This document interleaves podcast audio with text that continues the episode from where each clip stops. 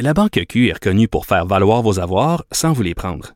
Mais quand vous pensez à votre premier compte bancaire, tu sais, dans le temps à l'école, vous faisiez vos dépôts avec vos scènes dans la petite enveloppe. Hmm, C'était bien beau. Mais avec le temps, à ce compte-là vous a coûté des milliers de dollars en frais, puis vous ne faites pas une scène d'intérêt.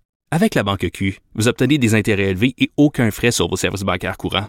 Autrement dit, ça fait pas mal plus de scènes dans votre enveloppe, ça. Banque Q, faites valoir vos avoirs. Visitez banqueq.ca pour en savoir plus.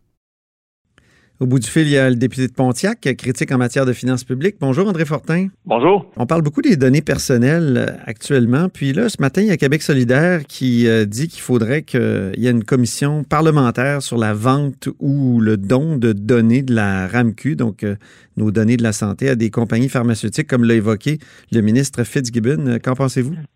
Ben, je pense qu'il y, a beaucoup de questions qui se posent sur la façon que le ministre Fitzgibbon a abordé le dossier euh, des données de la RAMQ. D'abord, il n'y a eu aucune considération pour les données personnelles des Québécois. Et quand on parle d'un dossier euh, qui, a une, qui, aurait une incidence si importante sur, ouais, qui est si délicat, mais qui aurait une incidence si importante sur euh, les données très personnelles, les données de santé des Québécois, je pense qu'il faut prendre le temps de le faire comme il faut, de s'assurer qu'on a toutes les, les barrières nécessaires en place, toutes les protections nécessaires en place pour ces données-là.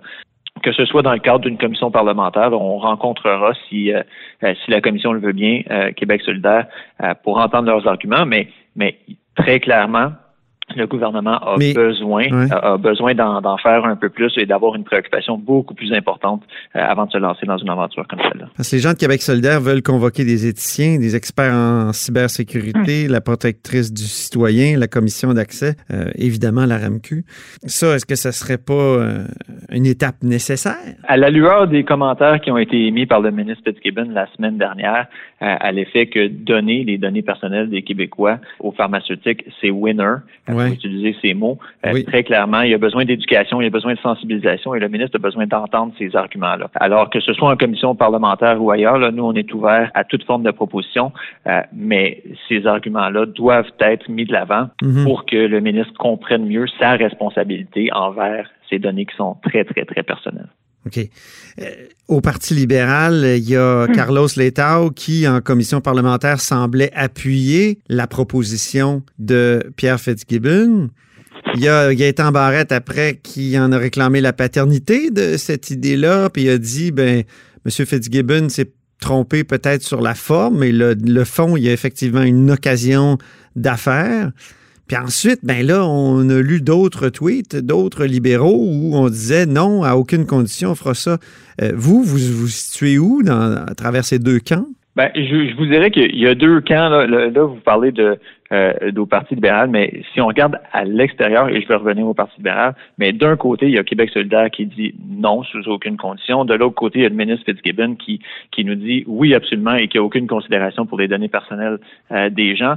Nous, très clairement, on peut regarder le dossier, on peut voir l'impact économique positif d'une aventure, disons comme celle-là, mais on est capable de se rendre compte aussi qu'il faut le faire correctement, euh, qu'il faut expliquer convenablement le projet aux Québécois, qu'il faut euh, qu'il faut non seulement penser à l'aspect économique, mais qu'il faut penser à l'aspect des données personnelles des Québécois à travers tout ça.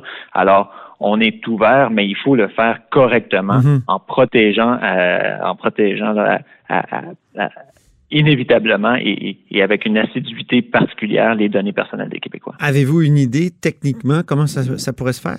il faut de rapport. C'est certain que euh, les données peuvent pas être transmises directement de, euh, des données de la RAMQ à, l'État québécois. C'est pour ça qu'on a besoin, probablement, d'avoir, nous aussi, les éthiciens, les gens qui peuvent nous épauler dans, ces décisions-là, mhm. euh, et les gens qui comprennent les données de la RAMQ également. moi, j'ai pas été dans le, monde de la santé très longtemps. je sais pas à quoi ça ressemble exactement, les données de la RAMQ, sous quelle forme elles se trouvent, ce que les, ce que les gens en recherche ont besoin pour aller plus loin, mhm. pour faire de la recherche en au niveau médical. Alors, euh, très clairement, là, je, pense qu'il y a beaucoup de gens, puis il y a beaucoup de Québécois qui ont besoin d'être rassurés sur la meilleure façon de le faire si c'est l'avenue qui est privilégiée par le gouvernement. Protéger les données, c'est aussi le sujet qui était à l'ordre du jour avec euh, Desjardins en commission parlementaire. Euh, êtes-vous satisfait des réponses que vous avez obtenues? Ben, on a euh, à l'instant, on termine la euh, on termine la rencontre avec des jardins de la commission parlementaire euh, sur le projet de loi 53. le projet de loi 53, il vient du fait qu'il y a eu une fuite de données massive chez Desjardins. Alors, on a tenté de comprendre avec les représentants du mouvement Qu'est-ce qui a été fait depuis? Est-ce qu'on protège mieux les données des Québécois? Et je vous avoue que chez Desjardins, on n'a pas voulu entrer dans cette discussion-là. Euh, donc, on, a eu très peu de réponses de la part de Desjardins à savoir comment ils ont amélioré eux-mêmes leur système pour qu'une situation comme celle-là ne se reproduise pas. Euh, vous êtes déçu alors? Vous êtes, déçu de la présentation de Desjardins? Oui, je suis déçu du manque de réponse de, de Desjardins. Bien honnêtement, tout ce qu'on a compris, c'est qu'il y avait euh, 1, quelques millions de Québécois qui se sont prévalus des services d'Equifax, euh, mais il y a encore environ 2,5 millions de membres de Desjardins qui n'ont pas cette protection-là. Et, on n'a pas senti qu'il y avait un effort réel de la part de Desjardins pour euh, contacter ces gens-là à nouveau, pour leur dire qu'il y a des services qui leur sont offerts.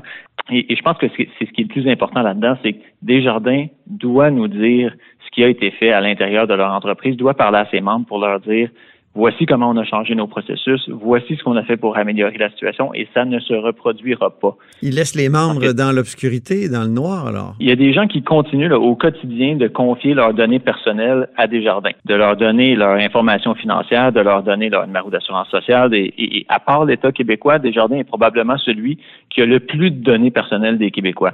Alors de savoir ce qui a été fait, les améliorations qui ont été apportées pour qu'une situation comme celle-là ne se reproduise pas, me semble que c'est la base de ce que Desjardins devrait être capable d'offrir à ses membres et aux Québécois qui considèrent adhérer au mouvement. Est-ce qu'il y a quelque chose dans la loi qu'on peut ajouter pour forcer Desjardins à, à divulguer puis ensuite à mieux protéger les données? Il y a des gens, des experts qui sont venus hier nous expliquer qu'aux États-Unis, entre autres, il y a des systèmes d'amende beaucoup plus sévères, euh, que lorsqu'il y a fuite de données comme celle-là, euh, ben, il y a des entreprises qui ont été, euh, des entreprises dans le domaine financier, entre autres, qui ont dû payer des amendes dans les dizaines de millions de dollars et que en sachant qu'il y a des amendes de cette ampleur-là, ben, les compagnies prennent des mesures nécessaires. Alors, on, a eu une suggestion hier de, resserrer les amendes pour des compagnies qui, euh, qui pourraient euh, être victimes eux-mêmes de, de, fuite ou de fraude. Mais peut-être qu'au Québec, le des Desjardins ne, ne veut pas nous dire ce qu'ils ont fait. Peut-être qu'on peut, s'assurer qu'ils protègent mieux les données des Québécois avec